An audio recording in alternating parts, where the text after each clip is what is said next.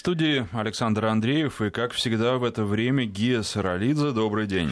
Приветствую, Саша, приветствую тебя, наших э, слушателей. Сегодня у нас замечательный гость Евгений Бажанов, директор Института актуальных международных проблем Министерства иностранных дел России, заслуженный деятель науки. Евгений Петрович, рады вас приветствовать. Хочу сразу сказать, что Евгений Петрович очень долгие годы руководил Академией дипломатической нашей и ковал дипломатические кадры вот тех людей, которые сейчас э, в том числе э, защищают интересы России в разных странах. Ну и, кроме того, Евгений Петрович работал в, во многих, как в качестве дипломата во многих странах. Это и Китай, это и Соединенные Штаты Америки. Еще раз приветствую вас, Евгений Петрович. Спасибо. Но хотел бы начать с книг. У вас хочу поздравить вас с выходом сразу нескольких книг. Это и многотомный ваш э, труд, э, э, и сейчас еще вышла книга в серии «Жизнь замечательных людей». Можете рассказать немножко поподробнее вообще, что это за работы и о чем вы пишете, и почему вы к этому пришли, что считаете нужным вот это все запечатлеть, так сказать, на страницах? Во-первых, спасибо за приглашение, мне очень приятно у вас быть. Что касается книг, вот многотомник, он называется «Миг и вечность». Это мемуары, но Э, такие специфические. Там э, моя жена и мы, но мы не в центре внимания, а на нашем фоне вот мы рассматриваем жизнь России, международные отношения, рассказываем о разных странах, которые мы видели, изучали, ситуацию, в которых анализировали. Э, ну и я уже издал 10 томов, выходит 11 Вчера закончил 12 все должно быть, если успеешь, 16 томов. А, ну и, как я уже сказал, там рассказывается о разных странах, цивилизациях, культурах. Там, если взять Азию, это Япония, Северная, Южная Корея, Китай, Австралия, Азиатско-Тихоокеанский регион, э, Новая Зеландия, Юго-Восточная Азия, э, много европейских стран, Италия, Франция, Германия, Румыния, Чехия, э, Испания, Соединенные Штаты, теперь этот регион Ближневосточный, это Сирия, э, Палестина, Сирия, Израиль, Иран. Ну вот мы об этих странах рассказываем, о своей жизни и о том, вот, что мы изучили и увидели. А это вот эта серия. Ну, а на каком-то этапе я э, сотрудничал вот э, в презентации этих книг, прежде всего с Библиоглобусом, с руководством Библиоглобуса, с которым я дружу, и они высказали такую идею, не сделать ли вот книгу Э, в рамках ЖЗЛ, э, посвященную моей супруге, которая умерла пять лет назад. Так вот, э, я, естественно, согласился, и главное, что молодая гвардия издательства согласилась, эта книга вышла. И она, что называется, выжимка из всех вот этих 11 томов, плюс те, которые я еще не написал, я все материалы уже просмотрел для ЖЗЛ, и вот вышла такая книга. Почему о жене? Потому что мы, она не просто была моей женой, она была ученым, дипломатом, публицистом, писателем и очень много сделала. В том числе, если в двух словах сказать, она э, была научным руководителем очень многих известных людей.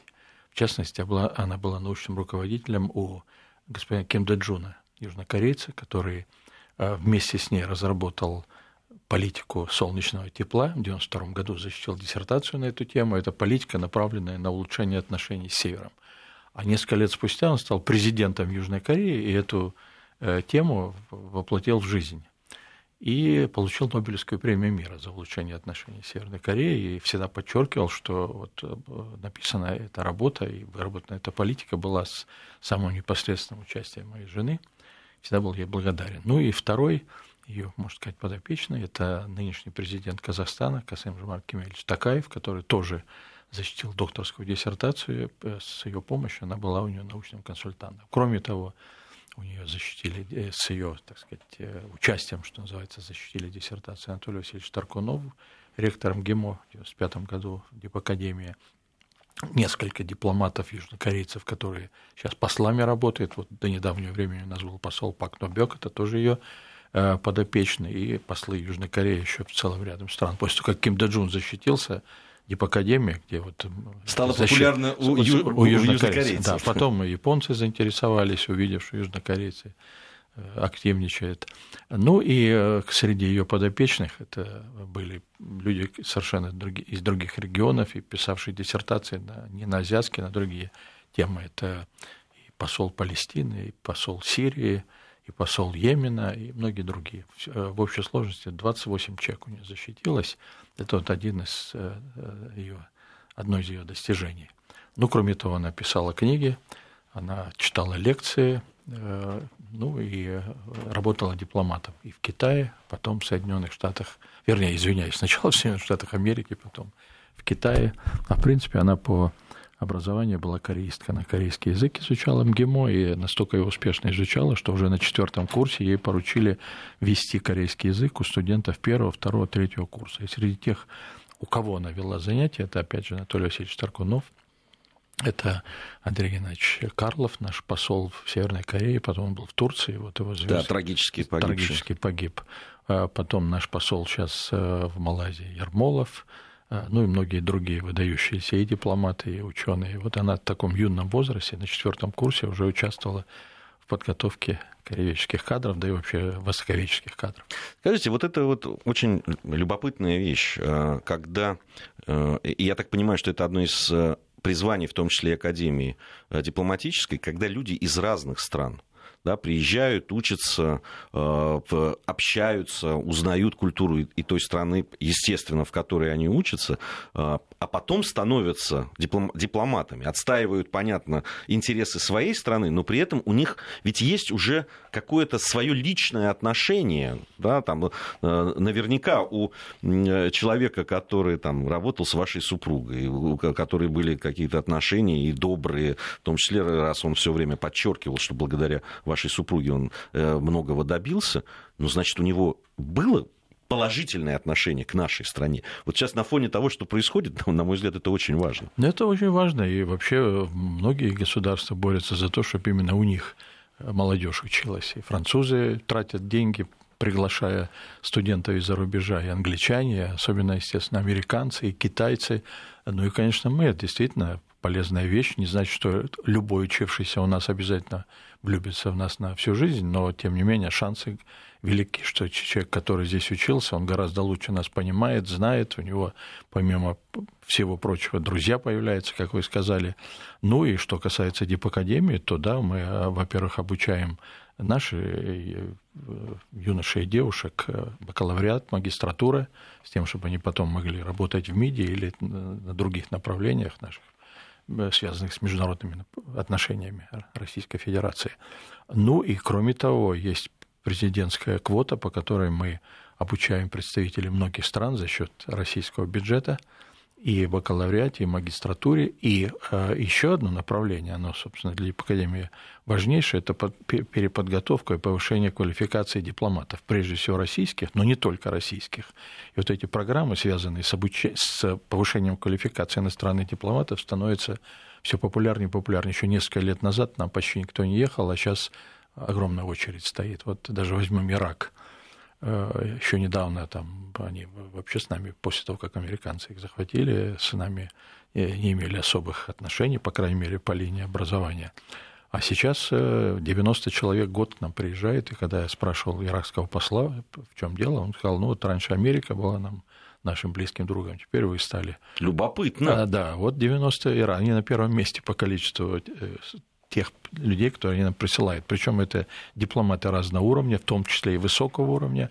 Это и члены парламента, это люди, работающие в, в правительстве на различных э, постах. Но это не только Ирак. Мы, например, проводим э, специальные курсы для стран Латинской Америки и Карибского бассейна. Они вместе вот собирают одну команду, 20-22 страны приезжают к нам, дипломаты, опять же, разного уровня. И вот мы в течение трех недель читаем ее лекции, ведем семинары, показываем Москву, и все они, уезжая, утверждают, что вот они теперь начинают понимать Россию и влюбились в нее, или она им понравилась, и так далее. И многие опять хотят приезжать. И уже то, сам тот факт, что эти программы не заканчиваются, вот, например, с иракцами, да, вначале они там 20 послали, прислали, потом 30, теперь 90, Латинская Америка из раза в раз приезжает. Более того, некоторые из них отдельные группы присылают. Вот э, есть такая небольшая страна Суринам. Ее министр иностранных дел здесь был, дама, ей так у нас понравилось, что она сумела договориться с нашим руководством, э, что Суринам еще отдельно пришлет своих дипломатов. Вот Суринам прислал, а потом Суринам участвовал в этой общей группе. У нас учатся также дипломаты там и Лаос, и Мьянма, и Турция и очень многие другие страны. А три недели это не слишком мало, потому что, наверное, для того, чтобы понять э, русскую душу, нужно начинать говорить на русском языке хоть как-то. А вы знаете, у нас вот раньше для российских дипломатов был курс повышения квалификации два года.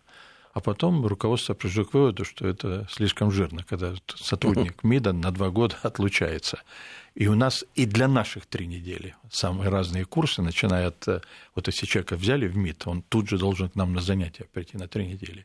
И всю его карьеру один раз в три года он должен учиться в Академии, вплоть до того, что когда он становится послом, его должны вот назначить послом, он должен, опять же, отучиться три года, и только потом едет послом. Ну и то же самое для иностранцев, им отрываться на год, конечно, лучше бы там год и так далее, но это ведь взрослые люди, там иногда, знаете, губернаторы, например, приезжают там, из того же Пакистана, да, или они послов из других стран. Вот у нас был посол Катара, он говорит, что вот мы, у нас сейчас отношения улучшаются, но мы Россию мало понимаем, поэтому мы хотим обучить у вас послов, которые работают в странах близких э, географически России, то есть там Польша там, и так далее, чтобы они вот приехали на курсы. Ну и три недели э, так много. Иногда и на две недели приезжают, но больше, чем на три никто, и, и мы сами считаем, что, как вы правильно сказали, чем, чем дольше, тем лучше, но мы считаем, что это нереально. И, и с точки зрения даже денег, и э, усилий наших. ну да, время сейчас у нас такое интенсивное, очень все, все приходится да. делать очень быстро, э, в том числе и потреблять информацию, и выдавать ее и так далее. Скажите, вот, э, конечно, современные условия для дипломатов нашей страны, их прямо такими мягкими и пушистыми, белыми не назовешь. Ну, э, очень серьезные. Э, да, там называют и холодная война, а кто-то говорит, что холодная война по сравнению с тем, что сейчас происходит, та холодная война, которая в, в те времена, когда вы работали, mm-hmm. она ни в какое сравнение даже не идет. Ну, что там говорить, если там в некоторых странах наши дипломаты просто не имеют возможности даже просто общаться да, со своими коллегами, или это рассматривается чуть ли не как шпионская деятельность. Наше время, наверное, характеризуется отсутствием правил, потому что во времена той холодной войны настоящие все-таки правила игры были выработаны, а они соблюдались в основном. Э, да, и я вот продолжаю вашу мысль, почему они соблюдались, а сейчас нет. Потому что американцы тогда признали, что мы э, равны по военному потенциалу и в целом по потенциалу признали это равенство и сели с нами за стол переговоров на равных.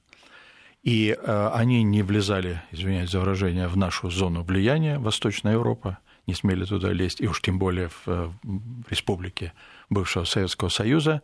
Э, а мы, естественно, не пытались там, революцию устраивать во Франции, в Италии или в самих Соединенных Штатах. И если мы и сталкивались с ними, так что называется, физически, то это было далеко от, от нас и от американцев географически, да, и там Вьетнам, Никарагуа, Ангола и так далее.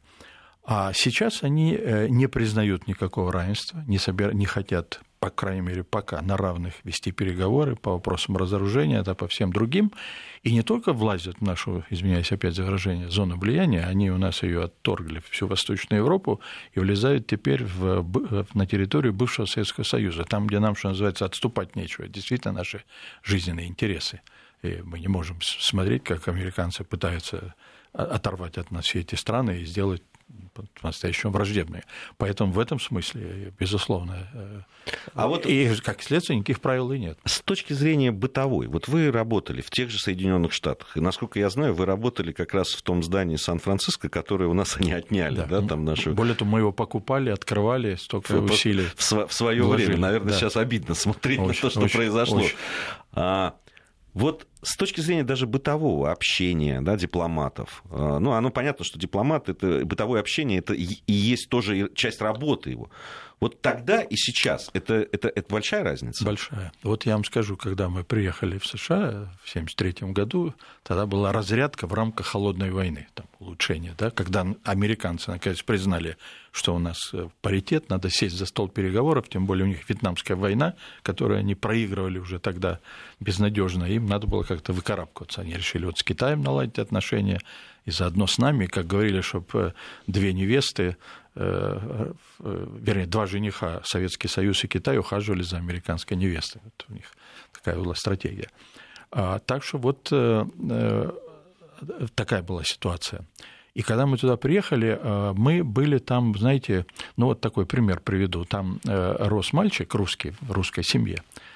И э, гораздо позднее, в 90-х годах, мы опять приехали в Сан-Франциско, это было 70-й год, 90-й. Этот мальчик уже стал большим дядей, он возглавлял магазин русской книги. Я его спрашиваю, как жизнь у русских сейчас в США?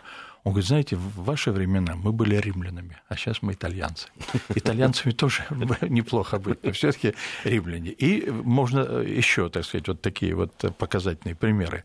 А когда мы там работали, там стояла целая очередь желающих пригласить нас выступать. Э, вот генеральный консул, наш начальник, чтобы его так сказать, затащить к себе, год убивали. Солидные организации, это и университеты, всякие ротари клуб, э, потом всякие ассоциации внешней политики, да любые другие, бизнесменов, и, да и всех других советских дипломатов ждали с распростертыми объятиями, стояли в очереди, уговаривали, принимали на ура.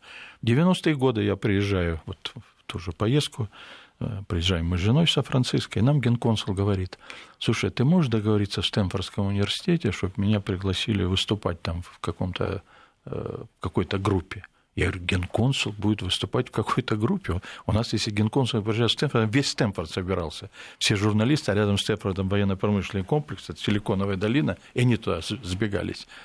Э, настолько пропал интерес в 90-е годы. Что касается сейчас, то интерес опять растет, потому что мы опять, так сказать, силу из себя представляем, но э, атмосфера, конечно, совершенно иная. Она до того уже дошла, что я... Э, у нас сейчас такое правило, может, вы знаете, в образовании, надо публиковаться в определенных журналах на Западе и так далее, чтобы твой рейтинг как ученого России без ну, этого рейтинга. Я бы отдельно поговорил, да, конечно, об да, этой системе. Да, да, порочной, да, для, да, для того, чтобы, э, ну, я уже не верю, что это мои тоже, э, для того, чтобы регулярно публиковаться там, ну, например, я занимаюсь Китаем, но это еще ничего, да, кто-то занимается Украиной. Для того, чтобы его публиковали в США, он должен украинскую позицию занимать из раза в раз. Но один раз, вот приехал ко мне главный редактор журнала Asia Survey, это в Калифорнийском университете издается журнал, он самый такой влиятельный журнал по Азиатско-Тихоокеанскому региону. И я этого главного редактора давно знаю, я ему говорю, жалуюсь ему на такую ситуацию, я говорю, ну, одну статью ты мою опубликуешь для хохмы, чтобы показать вот я. Он говорит, ты знаешь, ни одной не опубликую. Я говорю, почему? Русским шпионом назовут. То есть такое слышать, вот, чтобы 70-е годы, чтобы они открыто говорили, как они боятся, что их назовут, посадят и так далее, даже не верится, что это та же Светочи страна. демократии, свобода. Да. И, и так вот далее. Э, так что ситуация, конечно, очень изменилась. И э, тогда мы открывали генконсульство, там весь город собрался, э, Леонид Ильич Брежнев там приезжал, он, правда, в самом открытии не участвовал, был э, на юге, южнее, около Лос-Анджелеса, но шикарнейшее открытие, э, огромное событие. Очередь стояла, чтобы попасть, просто посмотреть на э, наше консульство. Ну и э, на приемы, вот у нас если проводился прием в генконсульстве, то все туда рвались. А я отвечал, помимо всего прочего, за протокол. И вот меня вызывает генконсул, говорит, ты почему не пригласил этого Янгера, генерального прокурора штата, без жены? Я говорю, так он же холостой был. Он на прошлой неделе женился. Ты что, хронику светскую не читаешь в газетах? Он говорит, звонит мне и скандал устраивает. Кинозвезды из Лос-Анджелеса, там, Натали Вуд, русского профессионального, устраивал скандал, и ее не приглашали. А сейчас мне говорят, никто не ходит на приемы, кроме...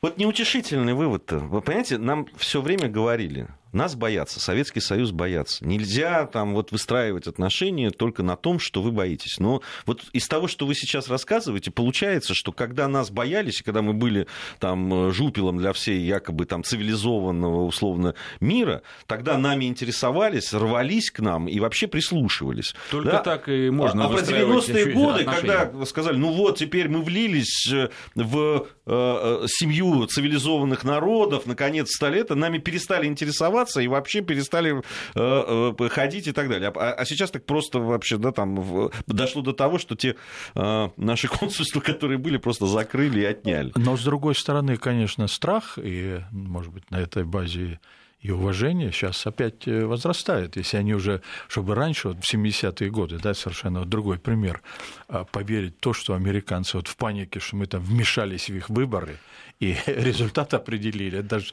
смешно говорить на эту тему было. А сейчас они всерьез э, говорят об этом, как Но мы с вами при знаем. этом ведь они же э, рождают э, просто по мере того, как Россия крепнет, и противодействие, потому что они лезут в наши дела и в да. наши сферы влияния, и мы просто нам не остается ничего иного, как лезть в их сферы влияния и влезать в их дела. Ну да, но и какой из этого выход? Наверное, то есть проводить свою линию, которую мы проводим, накапливать свой потенциал, не только военный, но и экономический, культурный, и любой другой, увеличивать количество своих друзей, рано, поздно, рано или поздно они, наверное, опять поймут, что надо сесть за стол переговоров и всерьез говорить. Кстати, вот на днях Трамп там, по-моему, заявил, да, что надо э, заняться всерьез разоружением, сесть вместе с Китаем, да, с Россией. Он, уже, уже он первый тут призвал сигнал. Китай и Россию вообще отказаться от ядерного оружия.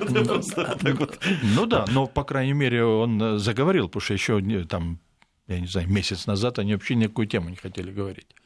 Э, Евгений Петрович, хотел у вас э, вашего экспертного мнения э, спросить, вот по какой теме. Я очень часто слышу от наших политологов, людей, которые занимаются в, да, и отношениями, в том числе Соединенными Штатами Америки, и людей, которые с научной точки зрения занимаются изучением истории Соединенных Штатов, и не только, вообще англосаксонского мира, так скажем, они говорят о том, что очень сильно упала экспертная, то есть э, уровень экспертного сообщества в Соединенных Штатах, Великобритании, который касается изучения и знания России. Вот на ваш взгляд, это так или нет? Вот в 70-е годы, когда вы там работали, 80-е, это, этот уровень был выше, чем сейчас или нет? Он э, с точки зрения там, знания фактов и нашей страны был выше, но с точки зрения настроя в отношении нас он был очень негативный там э, э, как-то так сложилась советология, не буду там в этнические э, вопросы влезать и так далее, но настрой был довольно нехороший среди ученых, и советологов именно, да? Угу. да вот, например, я, я общался с китаистами, кореистами, мы прекрасные друзья на всю жизнь остались, а вот советологи, они все время, э, вот там был такой Гроссман, да, который еще до прихода Рейгана все время говорил, что единственный способ вести дело с Россией – это удушить ее экономически. И вот там надо обвалить цены на нефть там, и так далее. Что-то мне это напоминает из современности. Так что Евгений э, Петрович Бажанов, директор Института актуальных международных проблем Министерства иностранных дел э, России. Сегодня у нас в гостях. Сейчас новости. После новостей вернемся и продолжим наш разговор. 12 часов 35 минут в Москве. Директор Института актуальных международных проблем Министерства иностранных дел России, заслуженный деятель науки России Евгений Бажанов, Гея Саралидзе, Александр Андреев и о сложной э, доле дипломата в наши непростые времена. Да, да. Э, вот трудно было себе представить, что да, там как раз тогда, когда противостояние было там в 70-х, э, в начале 80-х годов таким серьезным, что сейчас времена изменятся в худшую сторону ну, с точки зрения работы дипломатов. Евгений Петрович, вот вы работали во многих странах, а, причем с абсолютно разным менталитетом. Да? Одно дело Китай, а, другое дело там, Соединенные Штаты Америки. Абсолютно разные страны. Тем более, если мы говорим про там, 70-е годы. А, вот вообще это правильно, когда дипломаты меняют вот так э, да, свою сферу, так сказать. Это ведь надо погрузиться, надо знать культуру для того, чтобы вести переговоры. Говорят, что там с китайцами вести переговоры вообще очень тяжело, они страшно тяжелые э, переговорщики. Там другое дело совсем с американцами. Может, с ними не легче, но явно другие. Вот это, это правильно, когда дипломаты так меняют э, направленность? У нас система подготовки дипломатов основывается на том, что дипломат должен специализироваться по какой-то стране. Скажем, он учит китайский язык, значит, он китаист на всю жизнь. Но э, иногда бывает, что китаиста еще куда-то пошлют, или как поощрение, или наоборот, как э, отсутствие такового, э, или там необходимость возникла, особенно когда человек уже высоких высот в дипломатии достиг, в качестве посла может, скажем, в близкую Китаю страну, в Китай страну поехать, в Японию, в Южную Корею, там, в Северную Корею и так далее. Так что у нас такая система. И многие в мире этому завидуют. Приезжают к нам, говорят, вот у вас поэтому такие сильные дипломаты, потому что вы вот готовите страноведов. А в некоторых других странах или вообще не готовят дипломатов, а берут так и закончил человек там, я не знаю, текстильный университет или институт, э, сдал экзамены успешно, его в МИД взяли, там небольшие курсы прошел после этого. Это во многих странах так. Есть страны, где готовят, но без специализации по стране. А какая система лучше? Мне кажется, что все-таки лучше, когда есть страноведы, когда есть страны, которые, особенно когда речь о таких крупных странах, важных, как Соединенные Штаты, Китай, э, Япония, там, Германия и так далее. Безусловно, это это лучше, и повторяю, не только я так считаю. Но вместе с тем тоже есть вот э, такое понимание. Э, ну, вот э, я, например, слышал, что когда Михаил Сергеевич Горбачев пришел к власти, и надо было нового посла в Китай направить, он сказал, надо направить кого-нибудь, только не китаиста, потому что у нас до этого были не очень хорошие отношения с Китаем, китаист зациклен на этом. Это вот с одной стороны, в такую сторону. Может и в другую быть. У меня есть друзья, которые э, всю жизнь, что называется, провели в Северной Корее в качестве дипломатов. Они такие, это вся жизнь их прошла там, и дети выросли, в школу, в школу они при посольстве ходили, ну, в общем, работали и так далее. И э, при них даже вот климат нельзя критиковать Северной Корее. Между собой они еще могут покритиковать, но если кто-то посторонний что-нибудь скажет не то. Поэтому вот иногда то есть человек уже начинает э, Э, так любить новую страну, что я не говорю, что это касается наших корееведов, нет, этого нет, но я слышал это от иностранных дипломатов, что вот если посылаешь человека все время в одну и ту же страну, скажем, американскую или в Россию, то он уже начинает Россию представлять, а не, а не Соединенные Штаты. Интересно. Здесь вот э, наши слушатели задают вопрос, на мой взгляд, очень любопытный. Вот вы говорите про сильные дипломаты. Тут спрашивают, а что значит быть сильным дипломатом? Сейчас скажу. Вот э, есть такой японский ученый Кураяма. Он недавно выпустил книгу, она называется «Неправильная история российско-японских отношений». И он пишет, э, что вот считается, что Россия добилась огромных геополитических успехов на протяжении последних двух веков за счет своей военной силы и экономической мощи. А я считаю, пишет Кураяма, что главный козырь России, главное оружие – это дипломатия. Очень сильная российская дипломатия. Вот такая оценка. Могу еще одну оценку привести. Вот в Москве работает э, наш друг, посол Китая Лихуэй, товарищ Лихуэй, который мне как-то говорит, он говорит, что у вас такие сильные дипломаты. Как вы их готовите? Э, подари мне учебники, по которым вы их готовите. Э, я ему подобрал учебники, по которым мы готовим, дал. Он через месяц приходит, говорит, знаешь, я их почитал. Да это такие, как у нас, что там. Ты мне скажи, где настоящие учебники? Почему у вас такие сильные дипломаты? Я говорю, вот все, что у нас есть. Он потом мне говорит, купил учебники МГИМО, тоже не то.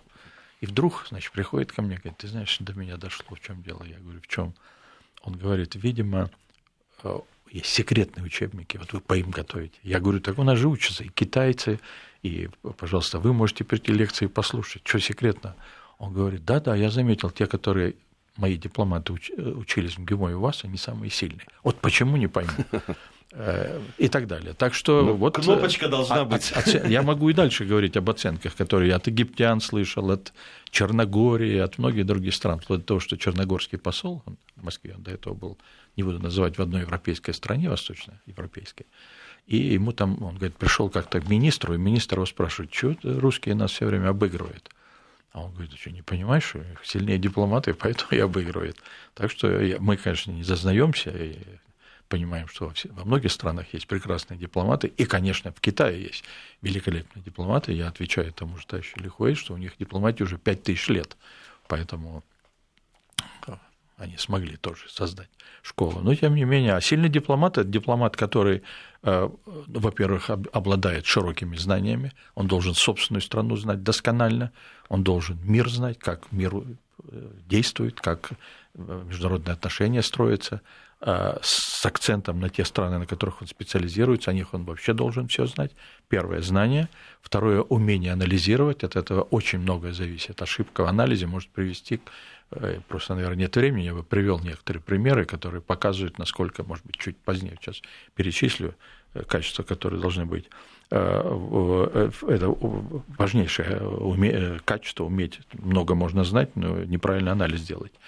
И еще отдельное э, искусство, это очень важно, уметь этот анализ донести на бумагу и доложить так, чтобы ведь эти доклады идут руководству страны, руководству Министерства иностранных дел и в целом страны, и по ним, по этим докладам из посольств, наше государство ориентируется. Сейчас по массе информации там и в интернете, и везде, но для, для того есть посольство, чтобы ориентироваться на, на ту информацию, которую дает посольство.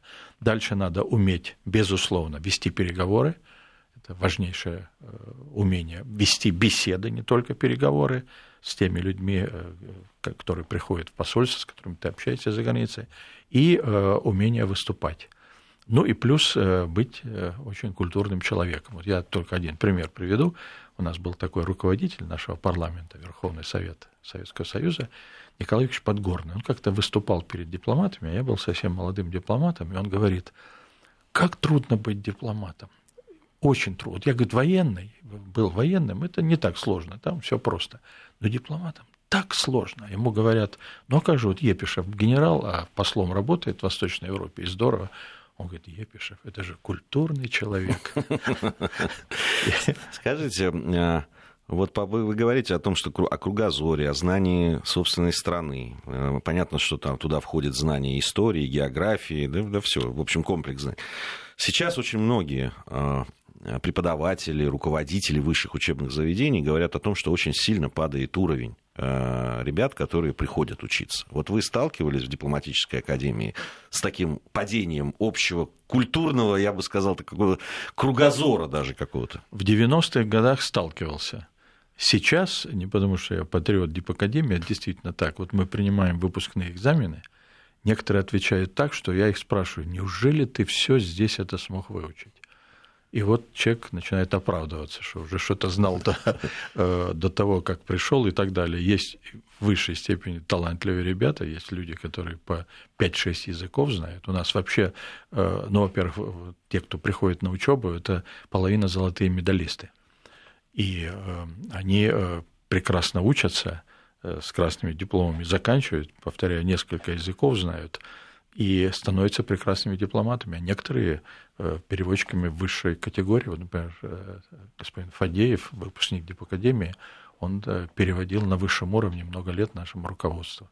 Сила Новицкий, японский язык и так далее. У нас сейчас совсем небольшая пауза, Евгений Петрович, да, буквально несколько секунд, и мы затем продолжим. Вести ФМ. Вот слабее это, наверное, одно, и с этим действительно очень многие вузы, наверное, все без исключения столкнулись э, где-то на рубеже 90-х и 2000-х годов. А нет ли ощущения, что те молодые люди, которые приходят сейчас, они не слабее, но они другие, они уже по-другому думают, и что мир изменился, и это ощущается прежде всего э, во время общения с молодежью? Ну, конечно, прежде всего страна стала открытой. Вот я когда учился в МГИМО, у нас э, язык мы учили только в лингофонном кабинете, живого китайца в глаза не видели. Но один у нас был преподаватель, и то говорят, что он кореец был, все за китайца. А, а так э, никакого доступа, да, мы никаких кинофильмов на китайском языке не видели, никакое радио не могли слушать. Сейчас э, он месяц занимается у нас, потом месяц едет на стажировку в Китай, потом китайцы приезжают, он с ними общается. Э, это раз с точки зрения иностранного языка, не только иностранного. Вы, может быть, знаете, у нас ведь, например, газеты «Правда», «Известия» за 30-е годы в секретном архиве находились. Чтобы почитать эту газету, надо спецразрешение получить. И как у нас был заведующий этим кабинетом, он говорил, надо начать, начинать день с чтения «Правды», получить эту генеральную линию, а дальше любую гадость можешь читать в западных газетах и так далее. Так вот, продолжая эту тему, если у нас появлялся иностранец, это сбегалось не только вся Академия, а чуть ли не пол Москвы. У нас как-то выступал корреспондент коммунистической английской газеты The Morning Star, который базировался в Москве, он, собственно, в Англии там, по-моему, один раз в год бывал, если вообще бывал.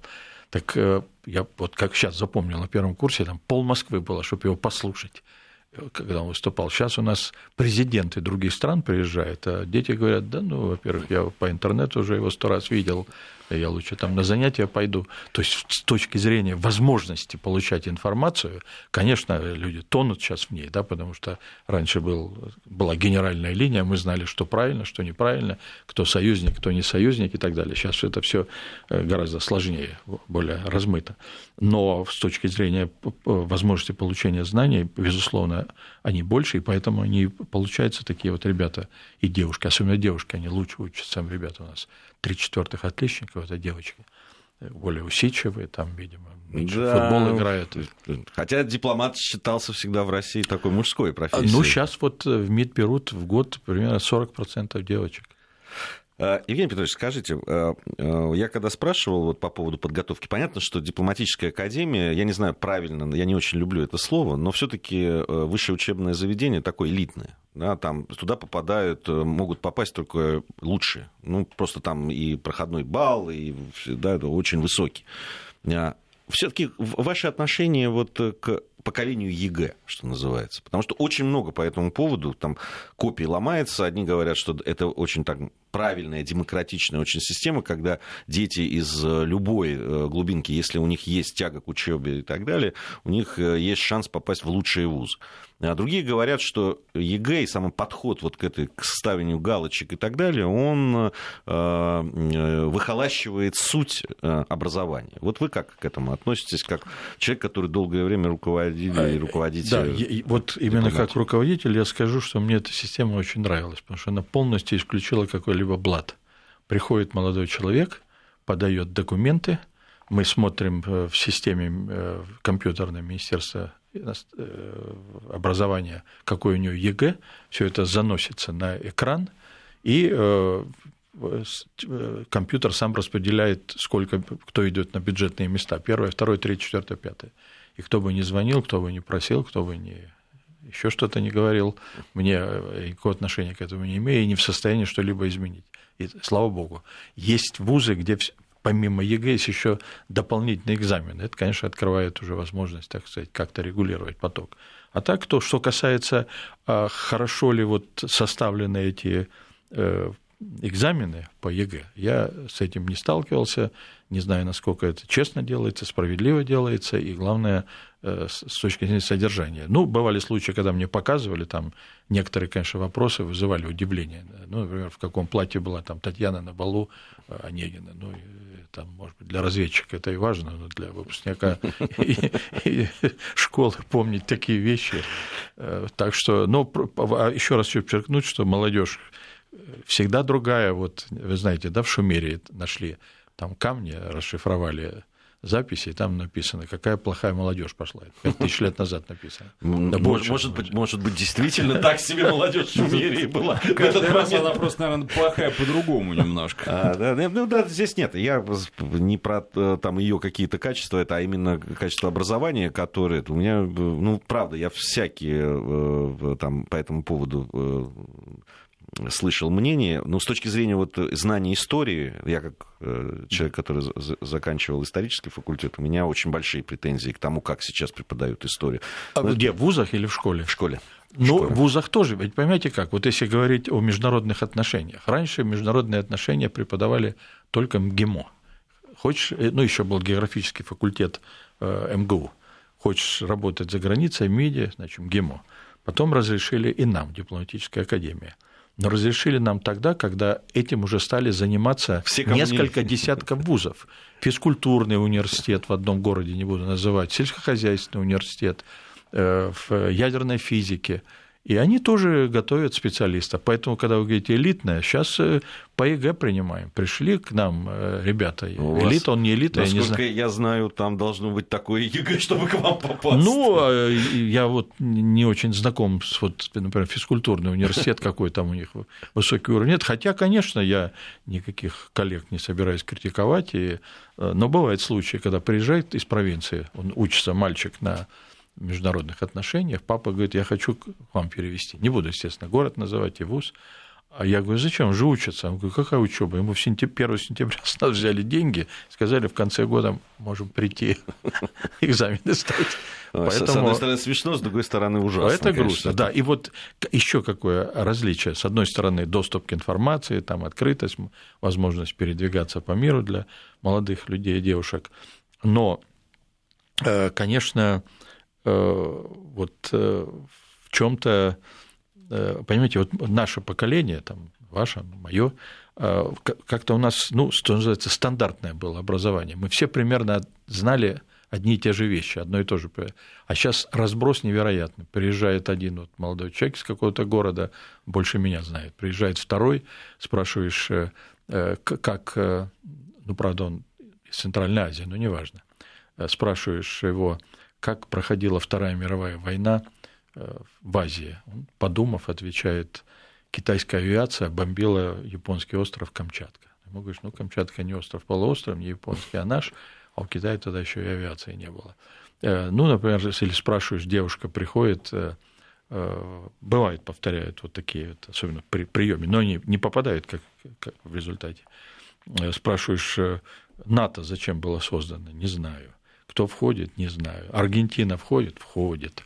Куба входит? На меня так посмотрела, видит, что-то не то в глазах. Куба вроде нет. Ну и вот такие бывают случаи. Или там Э, ну, одна девушка из одной и той же республики не знала, кто такой Гитлер, никогда не слышала в жизни.